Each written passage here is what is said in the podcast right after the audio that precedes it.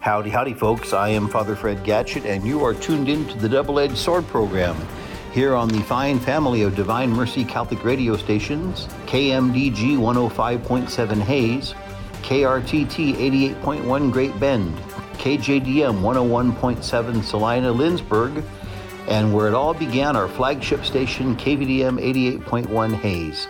And here on the Double Edged Sword program, we are cutting to the heart of a deceptive culture. And I'm going to call this installment of Double Edged Sword Let's Run With It. And that is to say, there's all kinds of things that we pursue, most of them good. And it's like, okay, we, we think this, whatever it is, is good. We pursue it, we're going after it.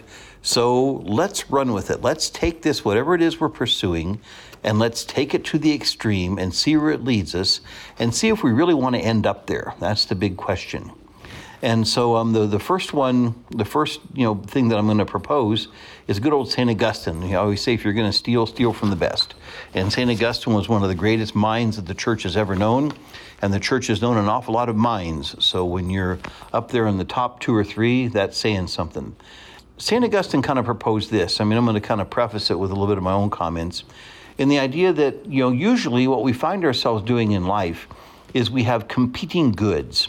It isn't, again, like I said, that someone is saying, gee, um, should I be a fine, upstanding citizen and work hard and be responsible? Or, you know, should I cook methamphetamine and make child pornography? Obviously, the, you know, people aren't making those kind of decisions. Again, the people that are doing the really bad stuff are just kind of gone and, you know, we'll just let God sort them out, I suppose. But then, you know, what about, you know, when we're, when we're looking for competing goods? You know we're, we're pursuing a career. We are trying to do a you know find a job where we can support our families and pay our bills and you know take care of our obligations and so on and hopefully find a job that gives us a sense of purpose and meaning. That's all well and good. Um, but the thing is is you know a lot of times what happens is we pursue these goods and they get in the way of other goods.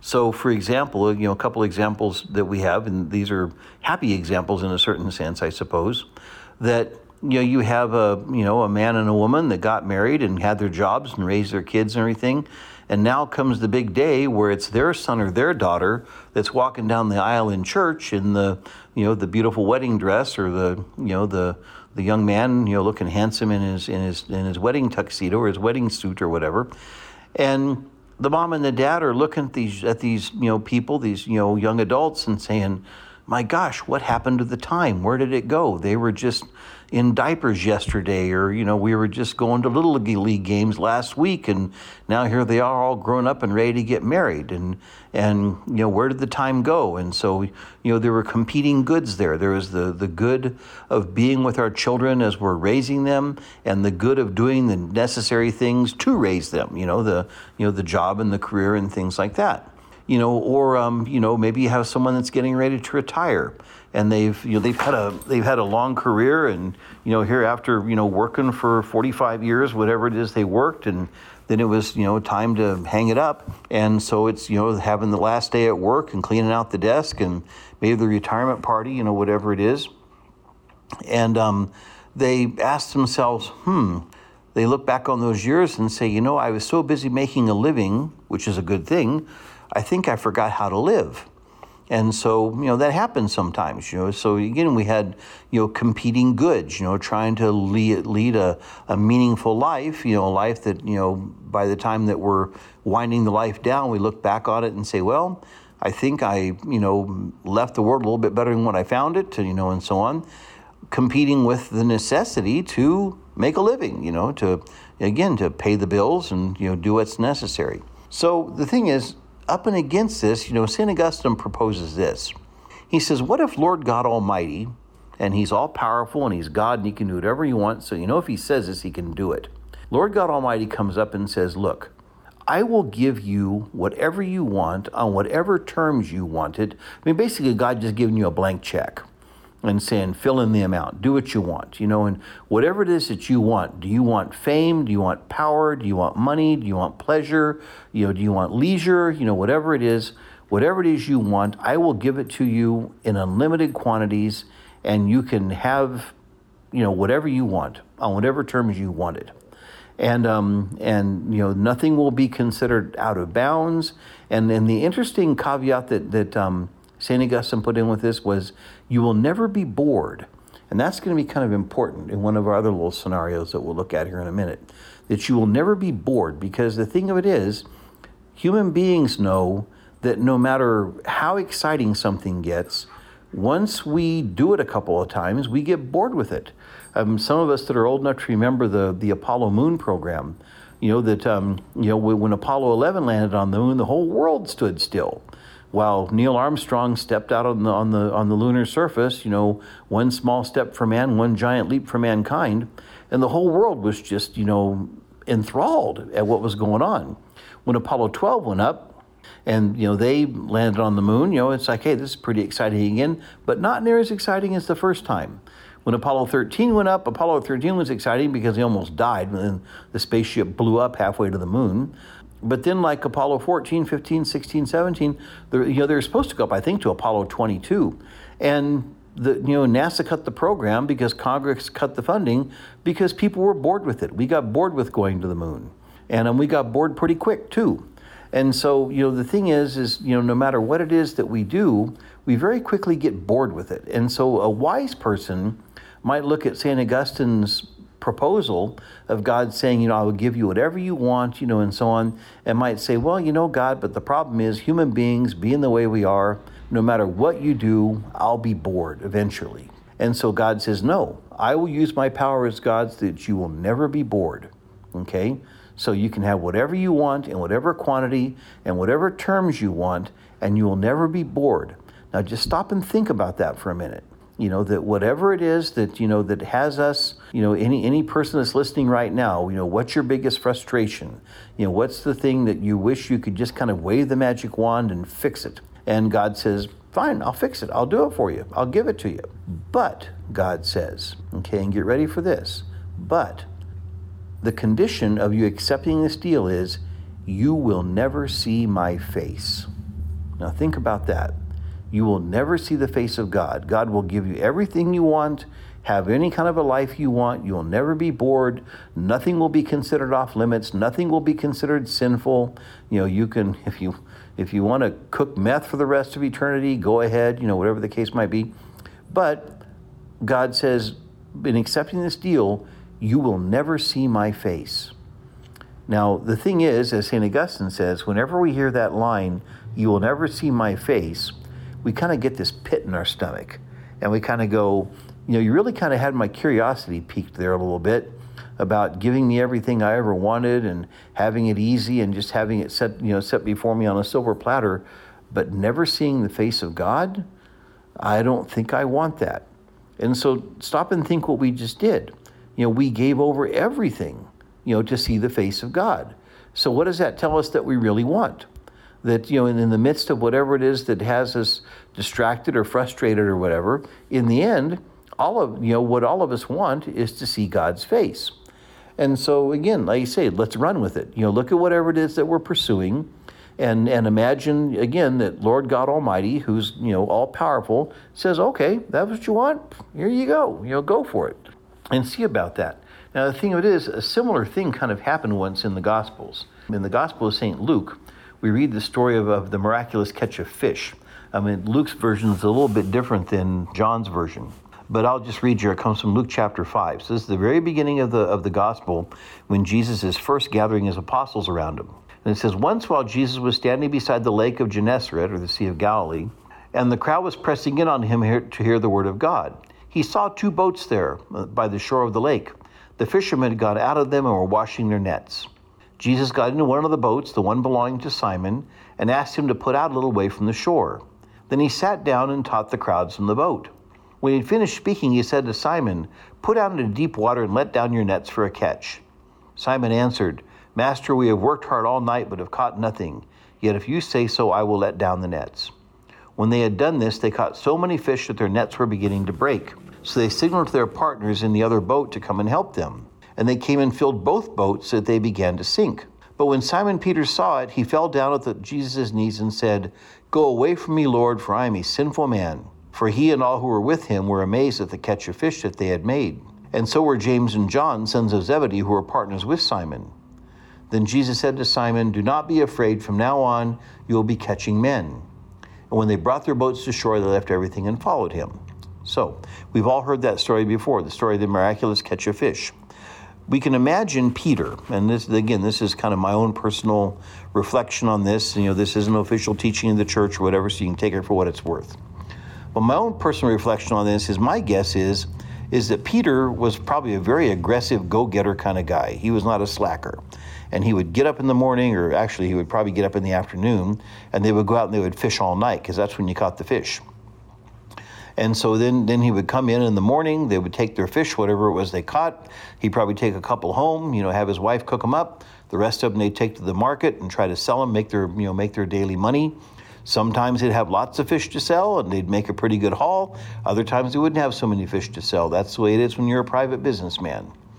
And so, you know, Simon would have been the kind of guy, again, since they normally did their fishing at night, you know, they would have come in, you know, from, from a night's fishing and caught nothing and got skunked. And then they're there fishing, they're cleaning their nets and putting everything in order to go out again the next night. And then this itinerant preacher guy shows up, um, who evidently doesn't know how to work very hard because he's out, you know, talking about God rather than working at a real job. And he comes up to Simon and says, Hey, you know, let me borrow your boat here for a second so I can talk to these folks.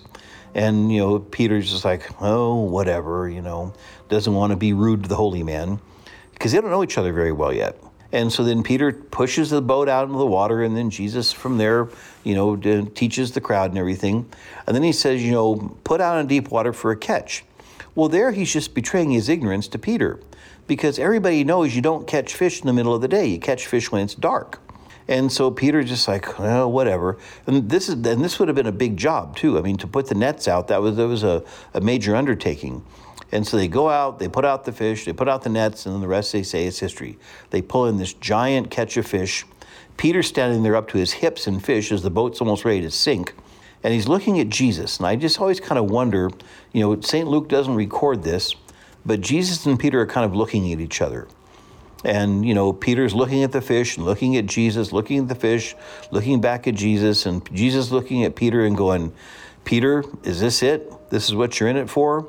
You know, you're awful busy making a living, but how much of a life do you have?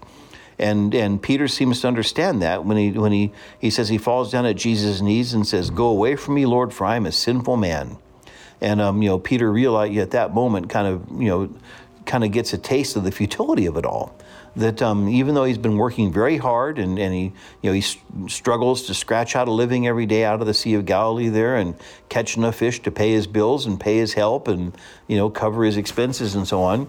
And um, he just he just says, "Leave me, Lord." And Jesus says, "Well, don't be afraid. Come on. You know, from now on, you'll I'll make you fishers of men," as he says. And so, you know, there's kind of the first example of let's run with it. You know, you know, Jesus kind of shows Peter, "Is this what it's all about? Fish? You want fish? I can give you as many fish, you know, more fish than you can count. And once there's once we're done with this, I can give you even more fish, Peter. And are you going to be happy? And Peter had that flash, that moment of kind of going, well, you know, yeah, I'm awful busy making a living, but I've forgotten how to live. And this guy, Jesus Christ, the Son of God, can show me how to live. And so, um, again, you know, the idea of, you know, Peter was, you know, working really hard, and, and Jesus says, you know, I can give you all the fish you ever want, but you'll never see the face of God. And Peter sees the futility of it.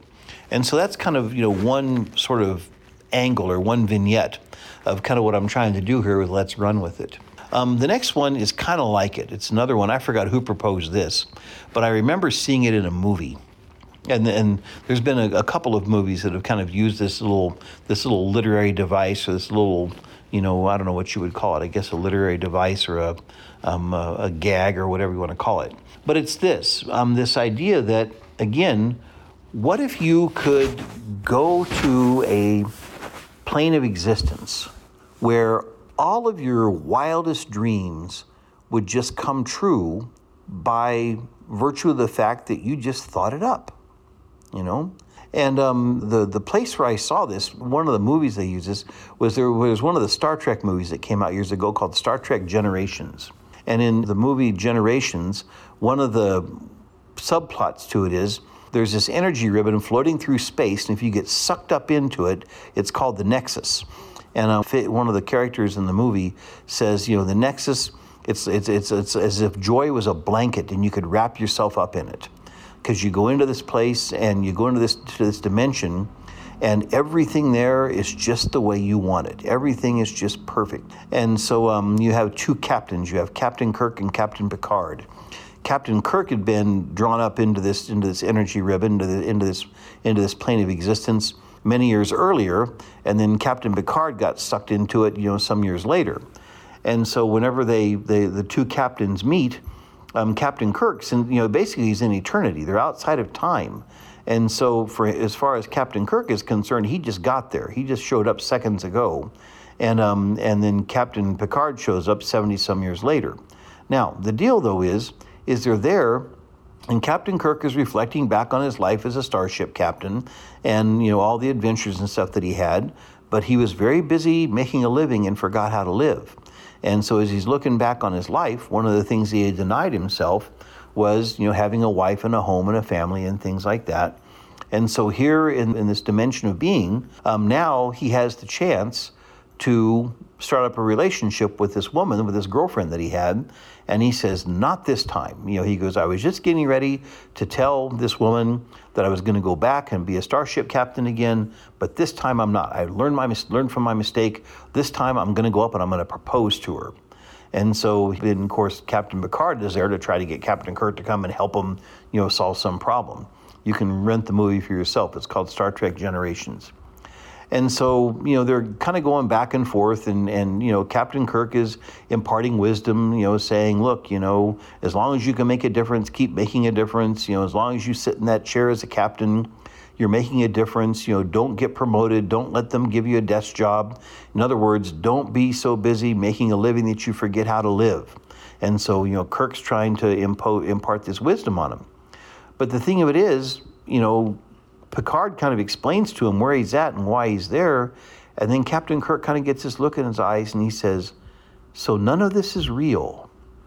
No, none of it's real. It's all just in, the, in, this, in this plane of existence it's whatever is in your imagination just kind of gets played out in front of you, but none of it's real.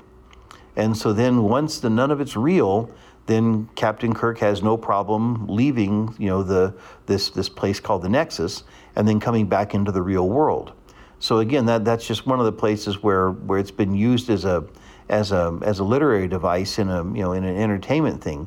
But again, think about this that you know what if you could just escape to a dimension or to a plane of existence where there's no time you know you're you're you know you're not going to get old you're not going to die you're you know you're going to you know, and then whatever it is you want you know if you're if you're I'm almost 60 years old if you're 60 and you say well you know I want to go back to when I was you know 22 and um, and then I want to do the things I was never able to do when I was 22 years old. No problem. You know, in, in, this dimension or in this plane of existence, all that stuff just plays out in front of you, and you can you can have the time of your life and just you know do whatever it is you've always ever wanted to do.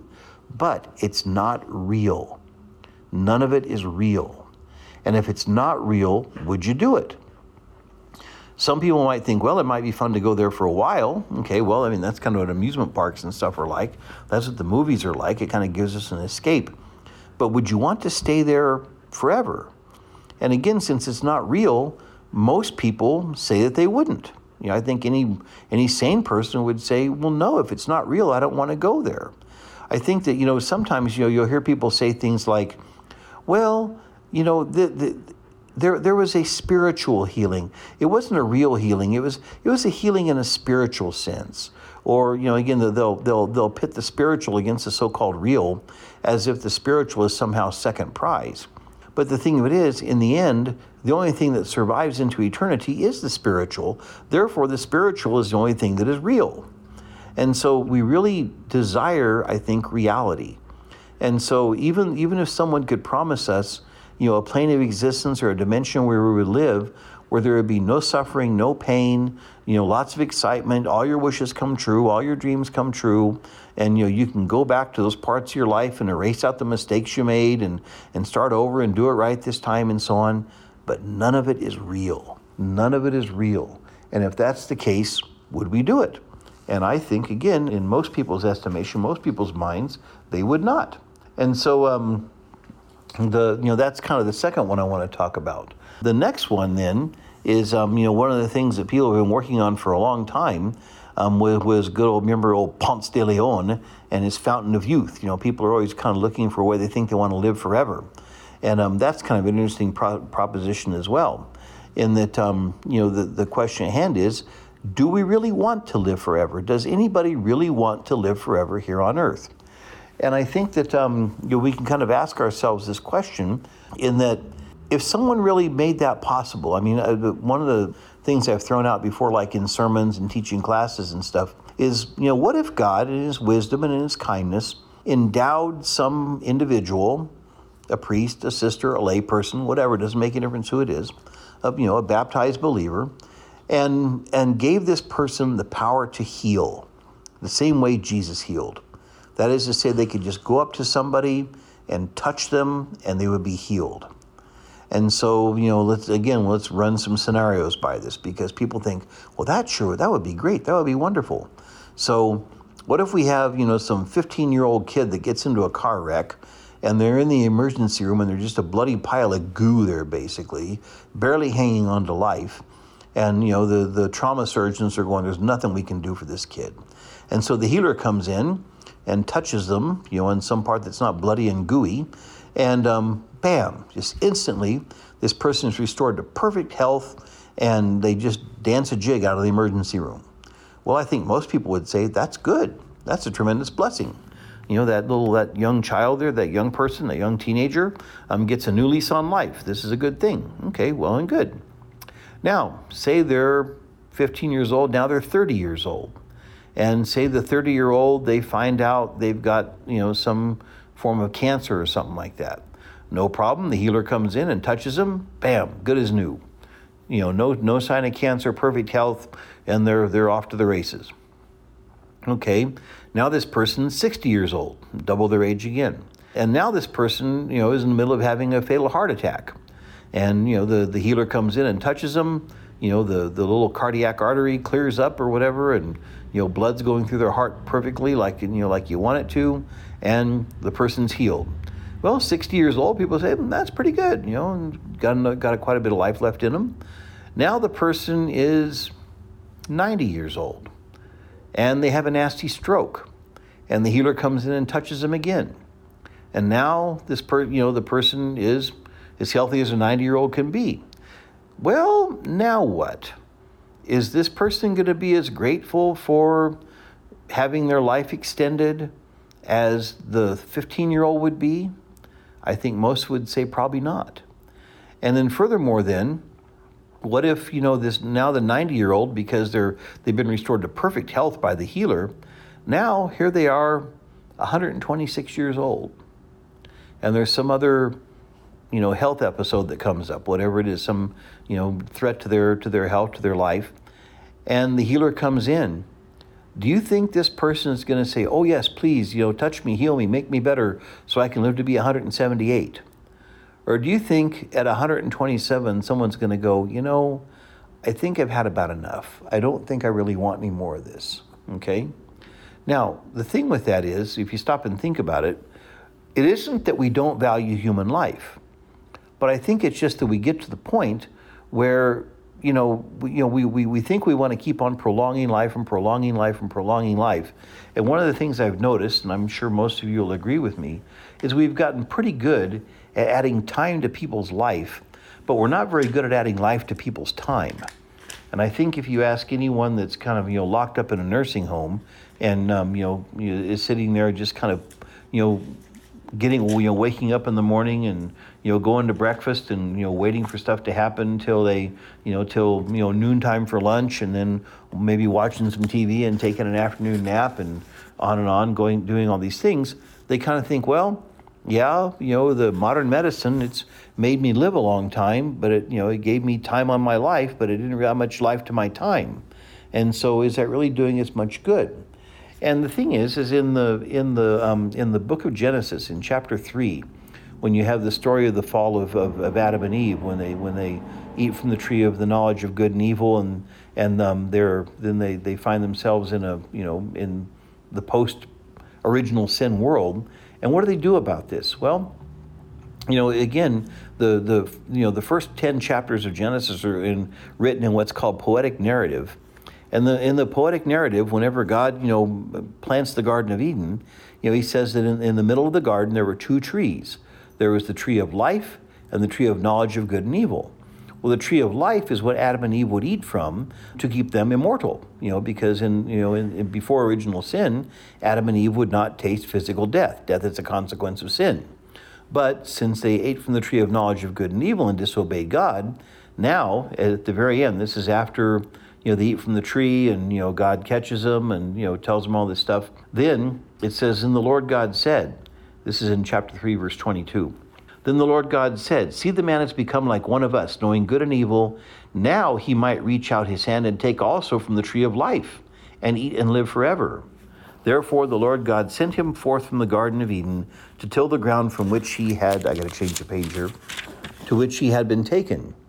God drove out the man at the east of the Garden of Eden, and he placed a cherubim and a sword flaming and turning to guard the way to the tree of life. And so, again, this is poetic narrative for saying that now, you know, people will not be able to eat from this tree of life, and we will not live forever. We will die. The thing is, is that in, in a certain way, this is a great mercy on the part of Almighty God because who wants to live forever in a life in a world that's tainted by sin? You know, when we look at the at the end of the the story of the of the fall of man in chapter three, there's a little detail in that very few people ever talk about. And I remember the first time I read it, I was really kind of taken back by it. It's in chapter three, and this is after you know God tells the man and the woman all the stuff that they've brought upon themselves because of their sin. Um, in, chapter, in chapter 3, verse 20, it says, The man named his wife Eve because she became the mother of all who live. And then chapter 2, in verse 21. And the Lord God made garments of skins for the man and his wife and clothed them. That's a kindness on the part of Almighty God. Because Adam and Eve, after they see they're naked, what do they do? They sew together fig leaves. Well, those aren't going to make very good clothes. And furthermore, they're about to get kicked out of the Garden of Eden, so they're going to need some, you know, substantial clothing for protection against, you know, the wind and the rain and the cold and whatever else. But they don't know how to do this. They've been raised up in paradise. They don't know how to make clothes for themselves. The fig leaves kind of shows you that. So God has to make the garments for them. So even in their sinful rebellion against God, God shows them kindness and mercy and makes the clothes for them out of animal skins to keep them alive and you know keep them from freezing to death or whatever outside of the garden of Eden. And then, you know, he takes away the tree of life so that they cannot live forever, which again, in a way is not in a way, I guess it really is. It's just it's a very real mercy that God is showing because you know again who wants to live forever? Ask go back and just run that idea through your head again of the healer that can come in and just extend life and extend life and extend life no matter what kind of a, of a health episode we might go through whether it's an accident a heart attack a stroke or cancer whatever it is eventually we get to the point of saying you know i think i've just had enough and i don't think i want any more and so again, you know, physical death on this world, even though it causes us great grief and sorrow and, and things like that whenever, whenever a loved one dies, you know, we have to deal with the loss and all that. But in a very real sense, it's like, well, okay, you don't want death? Well, then let's run with it. You know, let's take this this person of yours, you know, this loved one of yours, your mother, your father, your grandmother, whoever it was. I mean, and even sad to say, even if it's a young person, you know, I mean, say you know you have a again, a teenager who gets killed in a car wreck. Well, that's a terrible thing, you know, and it breaks everybody's heart as well it should. But at the same time, while losing you know that young person out of our lives is, is, something that again the parents will never recover from things like that it's it's a terrible thing but at the same time as long as the person was on a trajectory for heaven then in the end it's all good because we'll be back together with that person in heaven assuming we make it and so, you know, we can see then that this idea of, well, somehow or another beat death and live forever, I just don't think that people want that. I think that what people are, are really more interested in, I know what I'm more interested in, is I want lots of life in my time. I'm not much so much worried about the time in my life. And so, you know, while, you know, while I'm here, you know, we, we want to have a good quality of life and things like that. But like I said, I think that even if, if you know, this idea of, well, you, people want to live forever, all right, well, let's just run with that idea and see how bad you really want it. And I think that if we look at, at the reality of it, we find out that we really don't. So that's kind of the wrap up the first part of the of the program here. Um, we'll take a little break for now, and we'll be back in just a few minutes. Um, again, I am Father Fred Gatschet. I'm the Vicar General for the Diocese of Salina, Kansas. I am also the the rector of Sacred Heart Cathedral here in Salina, and I also teach a great bunch of kids out at Sacred Heart High School in Salina. I got them um, for um, I teach sophomores on religion. I teach some Old the New Testament to sophomores. We got a pretty good bunch of troops out there. I really enjoy that but you are listening to the Double Edged Sword program here on the fine family of Divine Mercy Catholic radio stations on KMDG 105.7 Hays, KRTT 88.1 Great Bend, KJDM Lindsborg Salina, and our station where it all started, KVDM 88.1 Hays. So you stay put as we hear from the folks that keep these Catholic radio waves on the air and that, that um, underwrite our programming, and we'll be right back. Hey, gang, we are back, and you are tuned into the Double Edged Sword program here on the fine family of Divine Mercy Catholic radio stations KJDM 101.7 Lindsborg, Salina, KRTT 88.1 Great Bend, KMDG 105.7 Hays, and the station where it all began, KVDM 88.1 Hays. And here on the Double Edged Sword program, we are cutting to the heart of a deceptive culture. And in this installment of Double Edged Sword, I've called it Let's Run With It. And the idea of let's run with it being you have things that people seem to think that they want. And it's like, okay, you want it, let's go for it. And let's see where it takes us and see if we really want to go there. And um, the further in the in the previous part of the program, I kind of threw out three scenarios. Um, the first one came from St. Augustine, where he says, What if God told you you could have anything you want in whatever quantity, and I, God, will guarantee it? You'll never be bored with it. And basically, just whatever it is that we're pursuing in this life, God says, I'll get it to you on your terms, but you will never see my face. How many of us would take God up on that offer? My guess is, is that most people wouldn't. In fact, I would be willing to bet that even most non believers wouldn't. I think if you had someone who was just kind of a lukewarm person that, you know, was looking for some kind of meaning in life, and even if you told this person, you know, yeah, you know, that, you know, my God can make sure that you have all these goodies, anything you want in unlimited quantities on whatever terms you want them and so on, but that's all you're ever going to get. There's never going to be anything past that. Would you want it? And again, I think most people would kind of, if they really stopped and thought about it, it's like, well, could I do it for 10 years? And then, nope, nope, nope. If you if you take the deal, that's it. That's your existence forever. Again, I think most people would say, nah, I don't think so. Or kind of a corollary with it, you know, what if you could be, you know, transported into a plane of existence or a dimension or something where, again, all of your dreams, all of your fantasies, all of your desires or whatever are just played out in front of you just by you desiring them to happen, but that it's not real. None of it's real. It, it would seem real, it would feel real, but it's, it's an illusion. Would you want it? And again, I think most people kind of say, well, no, I don't think so. Or what about the idea of living forever? You know, let's run with that. You know, we have all these people trying to sell us stuff, trying to keep us alive longer and so on. And, you know, do people really want it? And I think that really, if, if you run with it, if you take it to its logical extreme, take it to its end, and say, yeah, you know, well, you know, we'll give you this gene therapy treatment or whatever, and it'll it'll arrest your aging at whatever age you want. You know, say someone wants to be 20 years old, you know, nice young strapping young person, and um and you'll be there, you'll be like that forever. You will live here on earth forever as a 20 year old. You will never get sick and you will never die. You know, who would want that? And again, I think that, you know, most people would think about it and they would go, well, it might be fun for 20, 30, 40 years, but then then what, you know?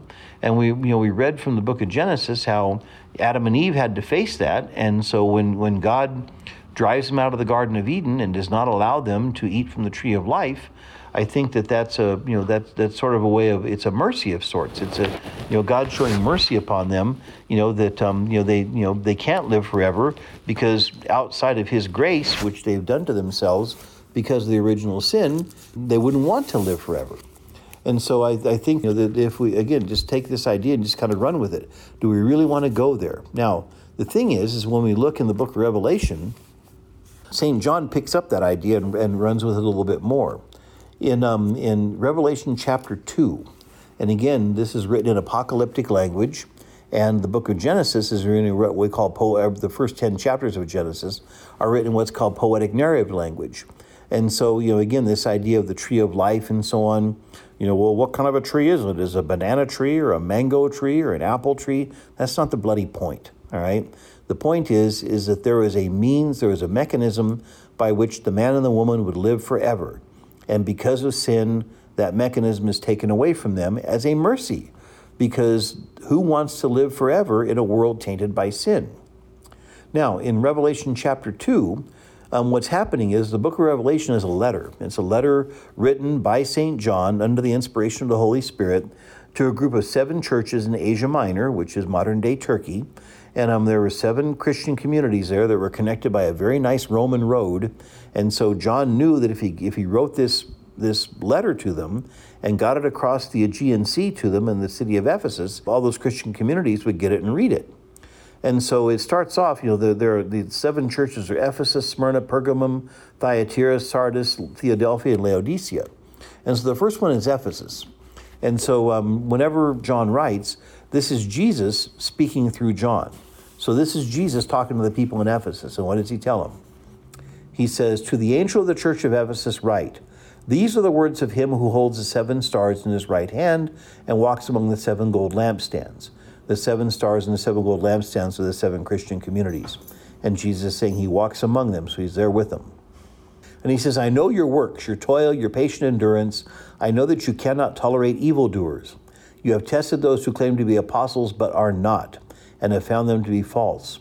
I also know that you are enduring patiently and bearing up for the sake of my name that you have not grown weary. But I have this against you. You have abandoned the love you had at first. Remember then from where you have fallen, repent, and do the works you did at first. If not, I will come to you and remove your lampstand from, from its place, unless you repent. Yet this is to your credit. You hate the works of the Nicolaitans, which I also hate. Let anyone who has an ear listen to what the Spirit is saying to the churches. Now listen carefully. To everyone who conquers, I will give permission to eat from the tree of life that is in the paradise of God. So there's our tree of life again. It shows back up. What does you know John mean by this? And what does Jesus mean by this? Again, using apocalyptic language from the book of Revelation to complement the poetic narrative language for, from Genesis chapter three. You know, Jesus is saying, if you cowboy up and tough it out with me to the end, then, you know, I will give you eternal life. I will give you permission to eat from the tree of life that is in the paradise of God. So, you know, the, the idea of, of getting eternal life, we want it, but we don't want it on our terms. We want it on Jesus' terms, in that we, you know, we want to be able to, you know, get across from this world into the next, into eternity, where there is no time, and then we won't be bored, and there will be no sin, and all these things that, that taint life here on earth. So, you know, that was the third one. Now, this is the fourth one. This is the last one. And um, this one comes from whenever Jesus once again is talking to the talking to the folks here, and um, and it, it comes from the Gospel of Saint Matthew, and um, he's he's he's talking. I'll just read it to you. It's, it's from chapter sixteen. It starts in verse twenty four. Jesus says in verse twenty four. Jesus told his disciples, If anyone wants to be my followers, let them deny themselves, take up their cross, and follow me. For those who want to save their life will lose it, and those who lose their life for my sake will find it. Now, here, folks, in verse 26, in my never to be humble opinion, is the most profound question that can possibly be asked. You ready for it? Here it comes. What will it profit a man if he gain the whole world but forfeit his life? What can he give in return for his life? What will it profit a man to gain the whole world but forfeit his life? Now, again, let's run with it. Let's, you know, you, what do we do? You know, we get up there, we train ourselves somehow, you know, we get the job, we're out there, we're making money, maybe we have some extra money, we invest it so we can make more money, and then we start buying stuff. You know, we buy a house, we buy a car, and then, you know, maybe we're fortunate enough to you know own a vacation home somewhere, and and it, it just goes on and on and on and on and on, right? Well, let's run with it. You know, where does it stop? You know, assume what what if somebody actually succeeded in doing what's been vainly tried over the centuries? You know, it was tried by Napoleon, it was tried by Caesar, it was tried by Hitler, it was tried by Genghis Khan, you know, it was tried by all these people, you know, Alexander the Great. I am going to take over the whole world. Okay, well, what if you succeeded in doing that? What if you actually succeeded in taking over the entire world where you owned everything? Every house that everybody was living in was actually yours.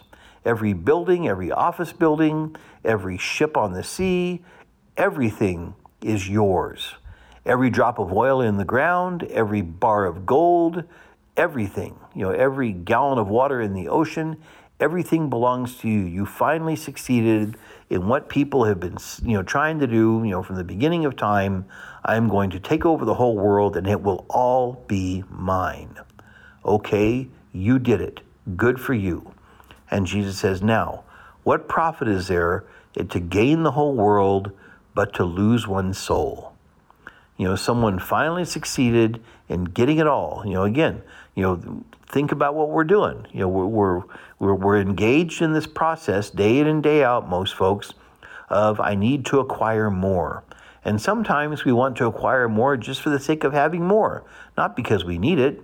It's one thing that uh, you know I'm trying to get a promotion at work because one of my kids is getting ready to go to college and and I need to make some more money because there's going to be some more expenses. That's one thing. But it's another thing when you know we we you know, we just sit there and try to acquire. You know, we want more and more and more just for the sake of having more. And Jesus says, "Okay, you know, what if you succeed in getting the whole world?" You know, again, we probably heard this this reading at mass before. And you know, we oh yeah, yeah, we see the whole world and lose a life in the process. What profit a man? Okay, but again, stop and think about that. Take it and run with it. Stop and think about what it would be like if someone actually succeeded.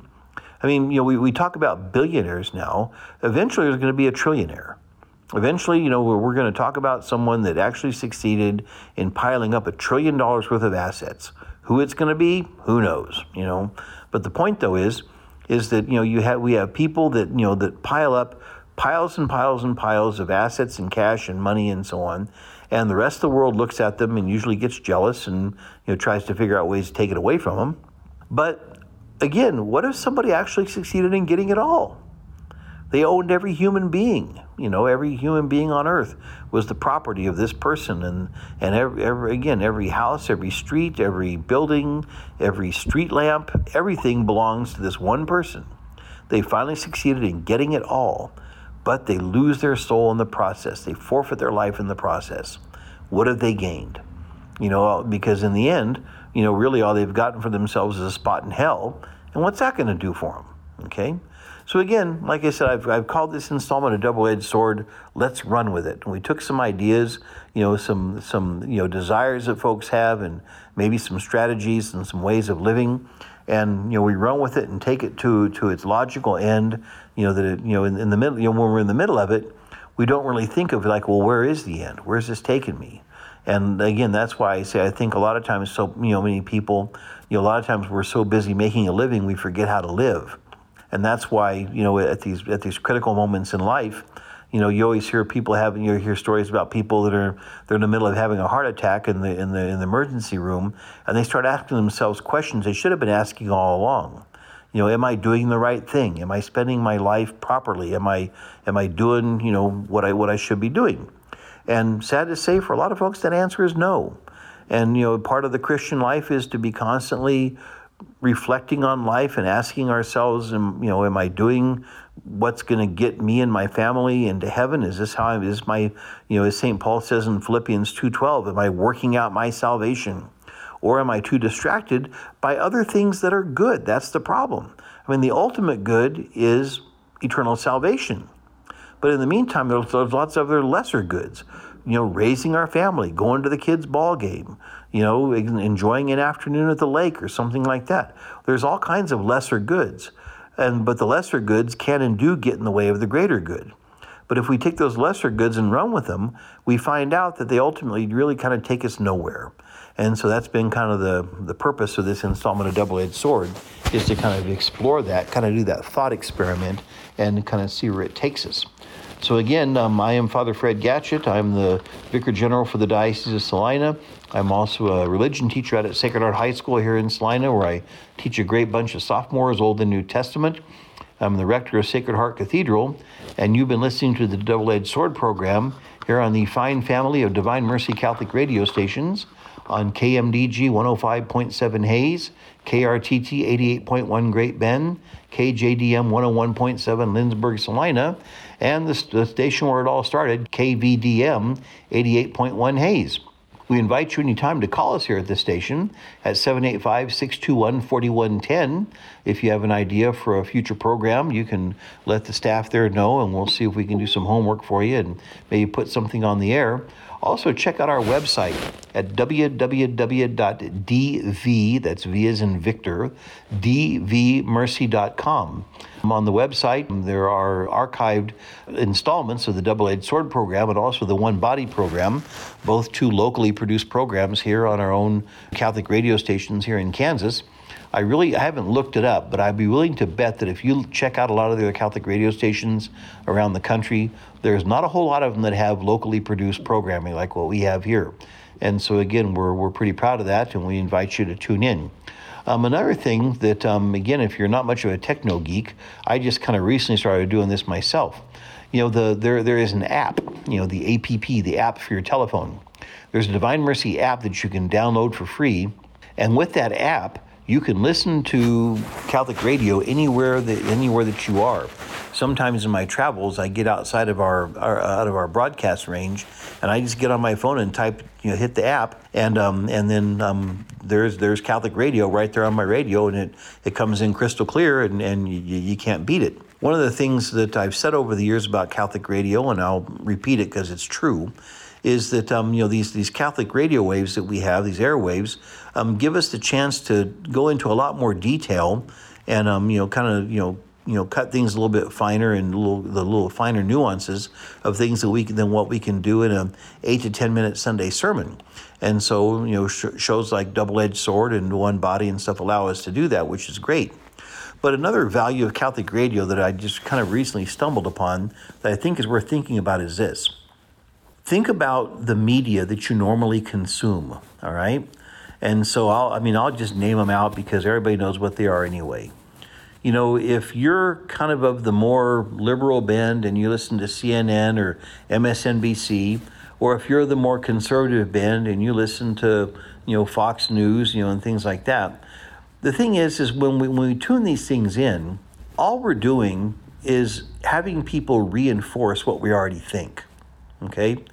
And so, you know, if again, if you're if you're you know more into the programming with what CNN puts out or what MSNBC puts out, and you like listening to what they say, well, it's because they agree with you.